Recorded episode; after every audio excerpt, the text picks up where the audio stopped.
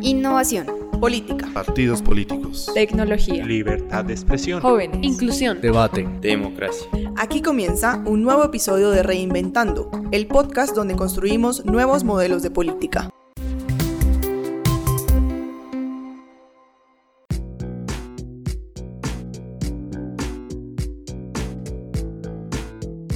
Bienvenidas y bienvenidos a Reinventando, el podcast donde construimos nuevos modelos de política. Este es nuestro sexto episodio y en esta oportunidad los acompañamos Diana Cárdenas y Tatiana Rojas. Antes de iniciar con este episodio y de contarles un poco de qué vamos a estar hablando, me gustaría hacerle una pregunta a las personas que nos escuchan. Cuando piensan en un laboratorio, ¿qué es lo primero que se les viene a la mente? Yo, por ejemplo, pienso, no sé, en tubos de ensayo, en microscopios, en reacciones químicas y cosas así, por el estilo. Pero, ¿y si pensamos en laboratorios de innovación ciudadana y política, qué es lo primero que se les viene a la mente? Es una pregunta más difícil de responder, ¿no? Bueno, precisamente en este episodio vamos a estar hablando sobre laboratorios de innovación política y ciudadana. Así es, y en esta oportunidad nos está acompañando en este podcast eh, Marcos García, él es director artístico de Media Lab Prado en Madrid. Bienvenido al podcast Reinventando Marcos, qué gusto que nos puedas acompañar. Muchas gracias por la invitación. Bueno, pues a mí este episodio me parece muy, muy interesante porque desde Reinventando y desde el programa de Reinnovación eh, constantemente estamos hablando y mencionando el tema de que las instituciones democráticas, como las entidades gubernamentales y los partidos políticos, tienen que modernizarse, tienen que cambiar la forma como interactúan con los ciudadanos y la forma como toman las decisiones. Pero entonces surge la duda de cómo se hace eso, cómo se cambia la forma como interactúan con los ciudadanos.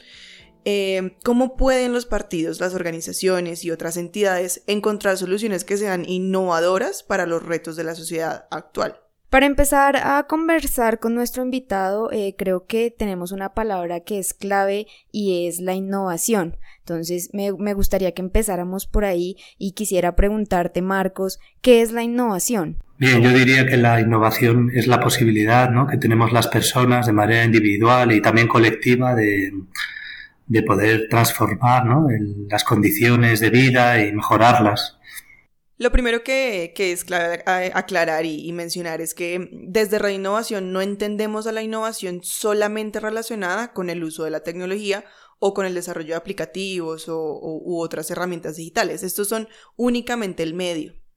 Eh, desde Reinnovación creemos que todo este proceso de innovación en la política va mucho más allá, mucho más allá del mundo digital y si nos vamos a la definición misma del término, sabemos que está relacionado con el cambio, con la alteración de algo, introducir nuevas cosas, por lo que la innovación política es precisamente introducir a la política cambios y transformaciones que la hagan más cercana a la ciudadanía y que también la hagan algo más inclusiva.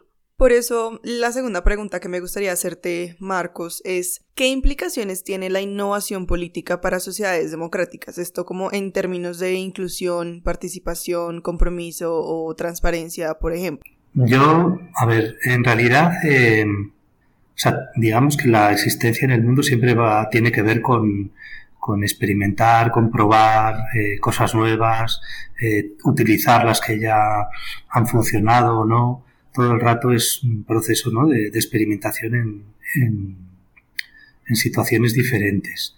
Eh, yo creo que en estos momentos lo que tenemos la oportunidad es de pensar nuevas formas de, coordinación entre las personas, más formas de colaboración, ¿no? Y también para la toma de decisiones, eh, crear entornos de deliberación en los que incluir cada vez más eh, más tipos de conocimiento, no solo el conocimiento experto, y que la, digamos, la, las votaciones sean solo una manera ¿no? de tomar decisiones. ¿no? Yo creo que la, hay una pregunta clave que, que, nunca vamos a ser capaces de responder del todo, que es eh, la pregunta de la política, que es cómo queremos vivir juntos. ¿no? Y yo creo que ahora se dan eh, buenas condiciones para tratar de propiciar contextos donde dar respuesta de manera colectiva a esa pregunta. Entonces, eh, yo en general, eh, más que hablar de innovación, me gusta hablar de, contextos de experimentación, eh, de aprendizaje colectivo, de colaboración, en los que, gracias a ese, digamos, caldo de cultivo, a lo mejor conseguimos eh, transformar, introducir ciertas mejoras en, pues en las condiciones de vida en común. Mencionas algo muy importante y es el tema de la toma de decisiones, de poder colaborar para tomar decisiones definitivamente en una democracia. Todos los y las ciudadanas pues deberían tener una voz eh, en la forma como se toman esas decisiones y, en los resultados mismos de las decisiones. Por eso es que estas iniciativas eh, pues lo que buscan puntualmente es crear nuevos espacios de participación que puedan incluir a todos los sectores de la sociedad. Y precisamente con el trabajo que hacemos desde Reinnovación, lo que queremos mostrar es eh, esas implicaciones que tienen estos procesos de creación innovadora para las democracias. Uno de los cambios más claros que hemos visto en los últimos años es cómo esos procesos innovadores permiten que las democracias pues sean más inclusivas eh, al, al traer nuevas voces al debate público, voces que antes tal vez estaban siendo ignoradas. De hecho, también otra forma en que la innovación está cambiando las democracias es en la manera como se diseñan las leyes y las políticas públicas. Eh, muchas veces de esos procesos innovadores, eh, estas políticas públicas y estas leyes eh, resultan ser mejor adaptadas a, a, las necesidades de comunidades particulares y asimismo responden también mejor a los intereses ciudadanos, porque estos son expresados durante la identificación de los problemas y así se pueden incluir eh, durante el proceso de formulación de las normas. Creo que vale también la pena mencionar que la innovación eh, ha permitido garantizar la libertad de expresión de los ciudadanos y de medios de comunicación más pequeños, porque muchas veces estos han encontrado en la innovación formas de que su voz y sus opiniones sean escuchadas. Sí, y, es que además la innovación promueve lo que es la transparencia y está, esto está propiciado en gran parte por las facilidades que introducen las nuevas tecnologías precisamente. Es decir, la posibilidad de tener portales digitales con datos abiertos, programas, aplicaciones de código abierto y la facilidad del acceso a la información y además la velocidad con la que se transmite esa información y se promueven lo que es la veeduría y el control ciudadano, por ejemplo, a las gestiones públicas, facilita de una manera enorme los ejercicios de, rendición de cuentas. Y de la misma manera, la creatividad de la mano de la tecnología lo que ha permitido es empezar a ver que las instituciones se reforman y se modernizan precisamente para cambiar la forma como interactúan con sus miembros a nivel interno y de esa manera las estructuras empiezan a transformarse en algo un poco más horizontal.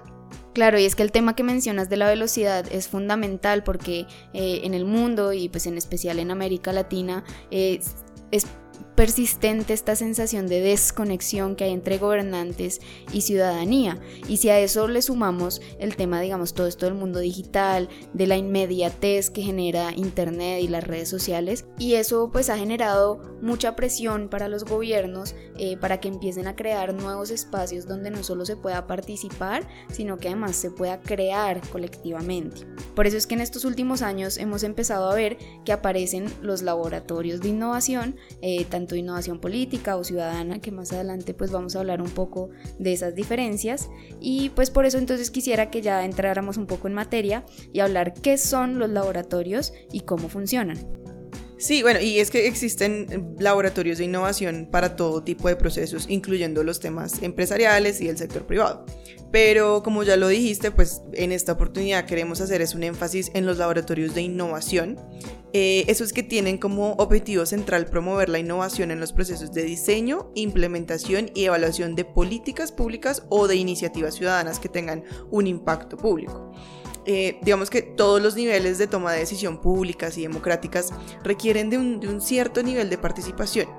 Y los laboratorios lo que entran a hacer es, es, eso, ellos pueden empezar a convertirse en los espacios propicios donde se puedan concentrar esos ánimos de participar y de contribuir en búsqueda de soluciones diferentes y creativas para los problemas pues, que siempre están en la sociedad. Sí, es que en ocasiones eh, precisamente pensar en soluciones creativas para esos, esos problemas, como, tú dices, que son problemas de siempre y que muchas veces son súper complejos, como puede ser, no sé, el acceso a educación gratuita y de calidad, eh, esa situación puede convertirse en una tarea titánica. Y precisamente eh, a través de los laboratorios, a través del uso de metodologías de experimentación y de prototipado, lo que los laboratorios tratan de hacer es recoger una multiplicidad de ideas y de propuestas, y así convertirlas en soluciones que efectivamente sean viables y efectivas. Entonces, eh, por eso me gustaría que nuestro invitado Marcos eh, nos contara un poco sobre uno de los primeros laboratorios de innovación que aparecieron. Eh, Marcos, cuéntanos qué es Media Lab Prado y dónde nace esta iniciativa. Bueno, Media Lab Prado es un centro cultural del Ayuntamiento de Madrid que tiene su origen a principios de los años 2000 la primera, digamos, parte del proyecto se inauguró en el año 2002 eh, en el Centro Cultural Conde Duque y luego ha tenido distintas sedes en la Plaza de las Letras, ya como Mediala Prado, en, un, sótano. Bueno, pues a partir del año 2013 está en esta sede del, de un edificio que es una antigua serrería y bueno, y funciona ya desde hace, pues yo diría que más de 12 años, funciona como como un laboratorio ciudadano, que sería un lugar en el que eh, cualquier persona eh, puede participar, puede involucrarse en alguno de los eh, proyectos que están en marcha, participando en, pues en estos grupos de trabajo que normalmente están formados por el promotor, los promotores de, una idea, de una propuesta y todos aquellos que se han querido sumar como colaboradores para llevarla a cabo. el tipo de iniciativas que, que se llevan a cabo aquí son muy diversas. Eh, por ejemplo, hay proyectos de visualización de datos, eh, de las migraciones, de la calidad del aire, de, de, dónde vienen los alimentos, por ejemplo, ¿no? Eh, proyectos que tienen que ver más con iniciativas de educación, traducción colaborativa de libros que luego se, se publican, edición de artículos en Wikipedia, algunos grupos que hay aquí, por ejemplo, lo hacen desde eh, una perspectiva de género. También hay proyectos de prototipado en el, en el Fab Lab, por ejemplo, de prótesis, o de ahora, por ejemplo, hay un grupo que están eh, diseñando y construyendo hormigueros. Hay proyectos más de audiovisuales, eh, por ejemplo, para la fachada digital que en la, en la Plaza de las Letras, en la fachada del propio edificio de Media Lab, donde ahí se, pues no sé, se están haciendo videojuegos interactivos para jugar en la plaza o, programas de animación y diseño gráfico que se hacen a través de, un, de, un, de una web en la que cualquiera puede enviar sus, eh, sus, sus, sus, programas ¿no? para, que, para que se visualicen en la plaza, se llama Programa La Plaza. En fin, la, la diversidad de proyectos es, es muy grande y todos tienen en común una cosa y es que están hechos a partir de equipos formados por el que tenía la idea y otras personas que se sumaron como colaboradores. Entonces, eh, cada proyecto es un es a la vez un, como una, un prototipo de una nueva comunidad de aprendizaje, ¿no? O sea, no, no se trata solo de ir generando pues eso, las, los, los distintos prototipos, las iniciativas, sino también de construir comunidades de experimentación, de aprendizaje, de gente que antes no se conocía y que, y que aquí se conocen y que llevan a cabo los proyectos. Y, digamos, yo ahí tengo una pregunta, eh, ¿cualquier persona puede participar de, de estos proyectos o, se necesita tener alguna experiencia o, puede ser cualquier ciudadano que quiera hacer parte, eh, lo puede hacer? La idea es que cualquier persona pueda participar o presentar un proyecto. a la hora de, presentar eh, proyectos, pues suele haber una, una, selección en las distintas convocatorias y luego una vez seleccionados los proyectos se abre la convocatoria a los colaboradores y ahí sí que la idea es que sea cualquiera, ¿no? Eh, algunos, de, por ejemplo, de los que no tenían su proyecto seleccionado, pues se pueden sumar como colaboradores. Pensando que efectivamente cualquier persona interesada puede tener algo que contribuir al desarrollo de un proyecto. Eh, esto no quiere decir que la práctica sea que funcione solo a través de las convocatorias. Yo creo que hay que hacer también una labor de lo que llamamos mediación, ¿no? De, de, hospitalidad, de invitación. No todo el mundo se siente invitado, ¿no? A participar en este tipo de propuestas y a veces hay que hay que invitar ¿no? a las personas y animarlas a venir y si quieren venir, pues eh, abrirles las puertas. ¿no? Entonces ese es un, no es un, un, proceso, digamos, automático, sino que, hay que es más bien artesanal. ¿no? Eh, bueno, y ahí precisamente en eso que mencionas de, de, lo de la labor de mediación para que todos sean invitados, eh, ¿qué rol juegan los mediadores culturales? ¿Qué, qué, cuál es su papel en el trabajo que realiza Media Lab? Bueno, el, principal yo creo que es el de, construir un espacio de hospitalidad y que cualquier persona que entre por la puerta se sienta como en casa, ¿no? que nunca se sienta fuera del lugar. También los mediadores lo que hacen es escuchar cuáles son los intereses de, de sus visitantes para poder conectarles con algún proyecto que pueda ser de, su interés. Eh, luego también te hacen una labor de, de investigación, ¿no? de buscar iniciativas o, potenciales colaboradores, así para también invitarles.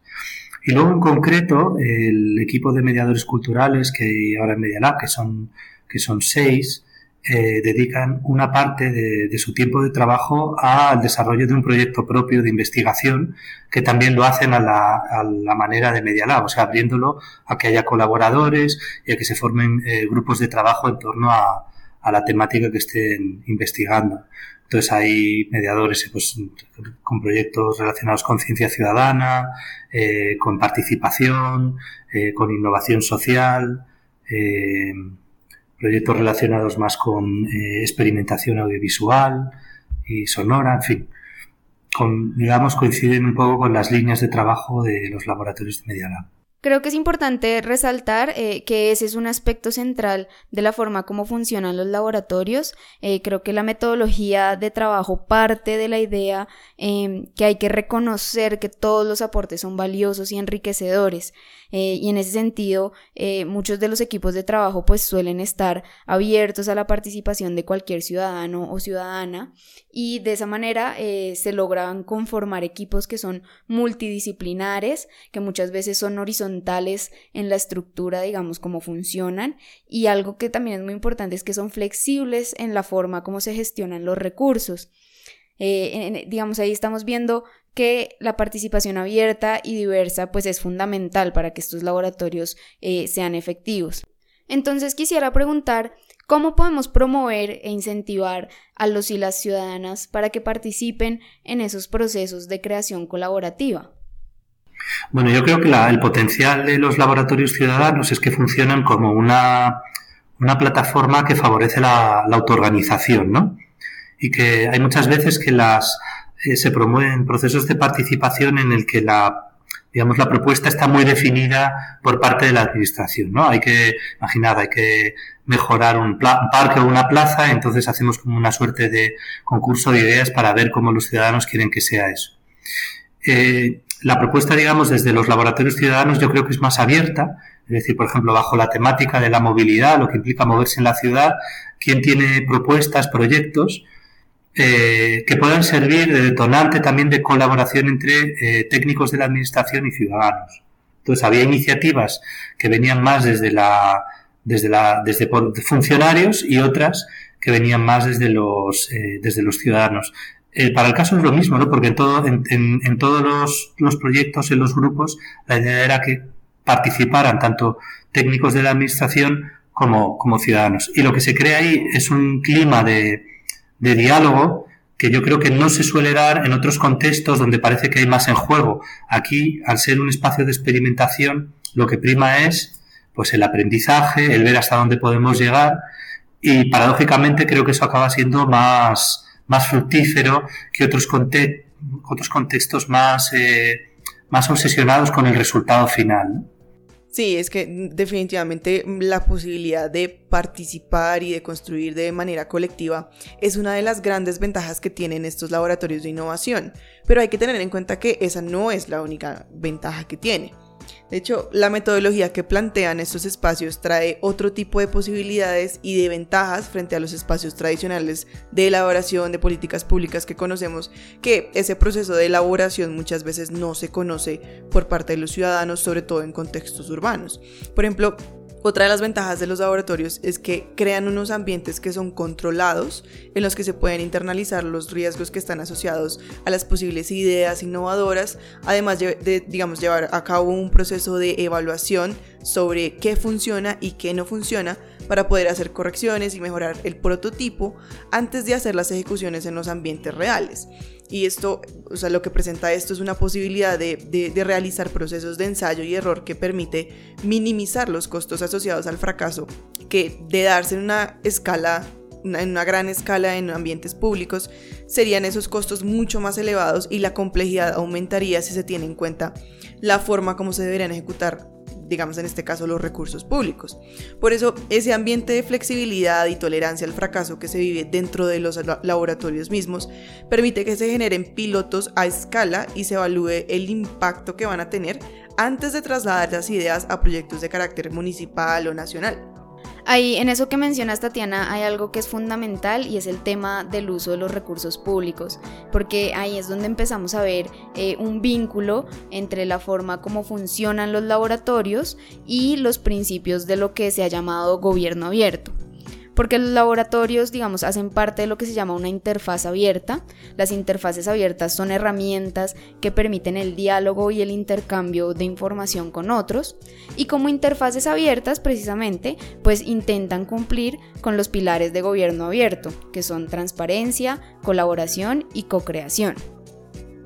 Claro, y es que para que el trabajo de los laboratorios como interfaces abiertas esté enmarcado en esos pilares de gobierno abierto que, que acabas de mencionar, necesitan entonces empezar a implementar metodologías innovadoras que puedan generar resultados efectivamente innovadores. Y entonces de este modo vemos que empiezan a aparecer metodologías como lo son eh, el design thinking o el pensamiento de diseño y la ética hacker digamos que la primera, el, pensamiento de diseño consiste en lo que es la creación de prototipos innovadores por medio de procesos que están centrados en el ser humano, en la empatía que se puede generar con los usuarios y en el valor que estos usuarios le dan a las nuevas soluciones desarrolladas en los procesos creativos.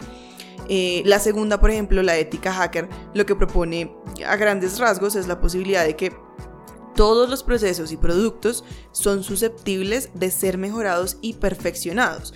Y para eso es vital garantizar un acceso a la información. Y en ese sentido, todos los aportes colectivos y todas las ayudas tecnológicas em, pueden contribuir a mejorar la calidad de vida de la ciudadanía. Y es que en, estos procesos la ayuda de herramientas tecnológicas y de ciencia de datos eh, suele ser fundamental. Claro, nos mencionas, digamos, dos, tipos de metodologías eh, que son innovadoras que se están empezando a usar en estos laboratorios. Eh, y así, pues hay también otros tipos de, metodologías diferentes eh, que van, digamos, dándole un poco de forma a distintos tipos de laboratorios. Asimismo, pues ciertos laboratorios tratan de unos temas y otros de otros temas y pueden tener incluso enfoques diferentes sobre cómo abordan las problemáticas. Entonces, eh, digamos, habíamos mencionado un poco antes que eh, por eso es que nos encontramos a veces que empresas privadas, por ejemplo, tienen laboratorios de innovación que lo que buscan es prototipar, no sé, nuevos productos. Y tenemos laboratorios que se enfocan en temas públicos como los que estamos hablando acá. Entonces, eh, precisamente creo que Media Lab Prado es un excelente caso porque eh, en Media Lab tienen diferentes tipos de laboratorio. Por ejemplo, vemos que tienen algunos que están relacionados con datos abiertos, eh, tienen otros que son de prototipos creativos, tienen un laboratorio de experimentación de audio y video. pero sin duda, pues los que más nos han llamado la atención son los que se llaman Participa Lab y INSI Lab. Entonces, Marcos, eh, cuéntanos un poco sobre estos dos eh, laboratorios y cómo se diferencian de los otros. Bien, estos dos laboratorios, junto al laboratorio de datos, eh, forman parte de una colaboración que hemos tenido con el área de participación del Ayuntamiento de Madrid en los últimos tres años. Es una colaboración que en estos momentos justo concluyó en, en mayo y que ahora estamos retomando. En especial, el laboratorio de participación Participa Lab, eh, justo tratar de explorar nuevas maneras en las que eh, bueno, pues las redes digitales pueden propiciar eh, nuevas formas de, deliberación, de participación ciudadana. ¿no? Entonces ha estado muy ligado a, las, herramientas online que, abre el, ayuntamiento, como Decide Madrid, los presupuestos participativos y, diferentes experimentos que se hacían desde aquí para trabajar con, con esas herramientas y también propiciar nuevas estrategias. ¿no? Por ejemplo, eh, para combinar o reforzar la participación presencial a partir de las iniciativas que iban llegando a, a los portales de participación y, generar espacios aquí de trabajo en torno a, temáticas como por ejemplo el medio ambiente, la movilidad o, la infancia en la ciudad y luego eh, a partir del trabajo presencial eh, devolver a, la red proyectos más robustos, por ejemplo para presupuestos participativos. Em, el laboratorio INCILAB, que sería de innovación ciudadana, tenía dos líneas de trabajo principales. Una es eh, en Madrid Escucha, que tendría que ver con experimentación e innovación dentro de la administración pública. Y ahí, varias, ahí ha habido varias líneas de acción, unas que tenían que ver con, más con la intrainnovación, o sea, el trabajo interno, eh, de investigación y de, también de prototipado, de, nuevas soluciones para mejorar a nivel interno los procesos de mejora e innovación. Y luego otra línea eh, de trabajo para pensar la colaboración entre empleados municipales y ciudadanos. Y ahí ha habido varios eh, proyectos, varias convocatorias de, talleres de prototipado. Hubo una que tenía, vamos, que tenía un enfoque general y una, una segunda en 2019 que estaba orientado al trabajo en movilidad. Eh, dentro de, también de Madrid Escucha también ha habido varios grupos de trabajo y de investigación eh, para, bueno, para pensar cómo puede ser esta colaboración entre empleados municipales, o sea, técnicos de la administración, académicos, eh, colectivos, activistas y, y, ciudadanos en general, ¿no? Claro, Marcos, eh, precisamente en lo que nos estás contando, digamos, me surge un poco una duda, este es, pues es un laboratorio que nace en Madrid, eh, pero yo empiezo a pensar también un poco en el contexto de América Latina, que digamos es la región donde eh, nuestro podcast Reinventando y el proyecto Red Innovación, digamos, tiene su principal foco. y entonces me gustaría, digamos, aquí en América Latina también tenemos varios ejemplos de laboratorios que han ido apareciendo en los últimos años, eh, no sé, por ejemplo, tenemos el Laboratorio de Innovación Democrática en México, tenemos el Laboratorio de Innovación Pública del Gobierno de Chile, el Laboratorio de Innovación del Gobierno de Buenos Aires, tenemos MILAB en Colombia y entre muchos otros. Pero creo que, que la experiencia que tiene Media Lab Prado pues eh, al ser uno de los primeros que aparecieron, pues es una experiencia invaluable. Entonces me gustaría preguntarte, digamos, cómo influye el contexto social y político en el trabajo que hace Media Lab. Y esta pregunta te la hago, digamos, va, va un poco orientada a pensar eh, si es posible que esos conocimientos y esas experiencias que genera Media Lab desde España se puedan trasladar un poco hacia los contextos de, de América Latina. Muy bien. Bueno, pues para responder a esta pregunta voy a hablar de la, del segundo como línea de trabajo de INCILAB, que es Experimenta Distrito, eh, que precisamente eh, consiste en trasladar esta metodología de los laboratorios ciudadanos a barrios, eh, barrios periféricos de, la, de las ciudades, en los que poder trabajar de manera situada y, y, muy ligada al territorio que los, que los acoge, ¿no? Y en ese sentido creo que cualquier, cualquier ciudad o cualquier barrio, cualquier ciudad del mundo podría contar con un laboratorio ciudadano, que es simplemente un lugar de encuentro en el que personas diferentes que antes no se conocían se pueden juntar para poder llevar a cabo ideas muy concretas, proyectos muy concretos y juntos eh, pues también aprender a, cooperar y a llevarlas a cabo. ¿no? Entonces yo creo que eh, bueno, este proyecto de Experimenta Distrito lo que ha hecho ha sido, eh, no se trata tanto de de abrir un nuevo edificio como un laboratorio ciudadano, sino aprovechar instituciones que ya existen en los barrios, como puede ser una biblioteca pública, un centro social, un centro cultural, un centro de salud, que también se ha hecho, un centro de innovación, o ahora el, próximo año se va a hacer en, un, una escuela pública. ¿no? Entonces son todas organizaciones eh, que en general, digamos desde un punto de vista tradicional, han, han funcionado más como, como transmisoras de servicios, ¿no? en el que se entiende que el usuario, el ciudadano, lo que tiene son unas carencias que hay que, que, hay que cubrir. Y eso es, una parte, digamos, una función, eh, pero que se puede ampliar, ¿no? generando estos lugares donde se interpreta que, que las, eh, los, los, los, ciudadanos, los vecinos, eh, tienen capacidades eh, que pueden compartir, que pueden desarrollar en proyectos que mejoran la vida en común. Y que en definitiva también responden a, a una necesidad básica que yo creo que tenemos todas las personas de, de poder tener un rol ¿no? en la vida pública, de poder contribuir a, a mejorar el entorno en el que vivimos. Bueno, pues muchísimas gracias Marcos. Esperamos que estas experiencias que nos compartes sirvan para que la gente que nos escucha se motive a crear laboratorios de innovación pública y ciudadana en sus respectivas ciudades y que a lo mejor se pongan en contacto con ustedes y se inspiren en el trabajo que ustedes han venido realizando en estos años.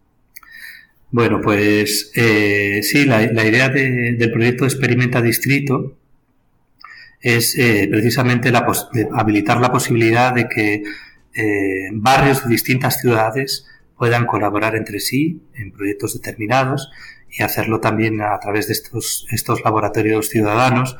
Eh, esta iniciativa de Experimenta Distrito no solo se está haciendo en Madrid, sino también en otras ciudades de, España y otras partes del mundo, como en Berlín, en, México, en, en, Uruguay también, en Montevideo, en fin.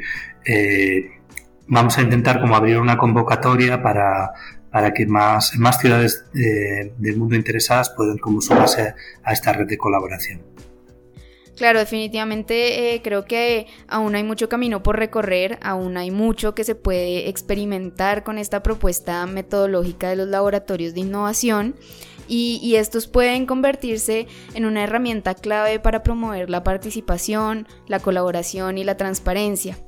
Eh, claro, digamos, sin desconocer que quedan unos retos muy importantes por superar en la región, especialmente eh, en lo que tiene que ver con la habilidad que pueden tener esos laboratorios para que los gobiernos nacionales o locales efectivamente adopten e implementen y sobre todo le asignen recursos a esas soluciones que han sido prototipadas y creadas colectivamente.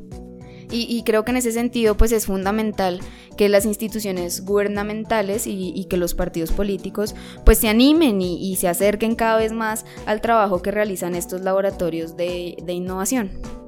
Claro, y es que eh, hay que tener en cuenta que con estas metodologías los laboratorios se convierten en catalizadores de la inteligencia ciudadana para poder abrir espacios de incidencia y llevar precisamente esas ideas a las instituciones y a los gobiernos para dar soluciones a problemáticas que son sociales y generar transformaciones efectivas dentro de las instituciones para que puedan responder mejor a los retos que hay en el siglo XXI y que estas respuestas pues aprovechen y utilicen la riqueza de las redes sociales que pueden potenciar la democracia eh, aprovechando la inteligencia colectiva a través de las prácticas colaborativas que pueden ser los laboratorios de innovación. Marcos, nuevamente muchísimas gracias por habernos acompañado en este episodio de Reinventando y por haber compartido tus experiencias con todos nuestros oyentes. Bueno, muchas gracias. Gracias a vosotras.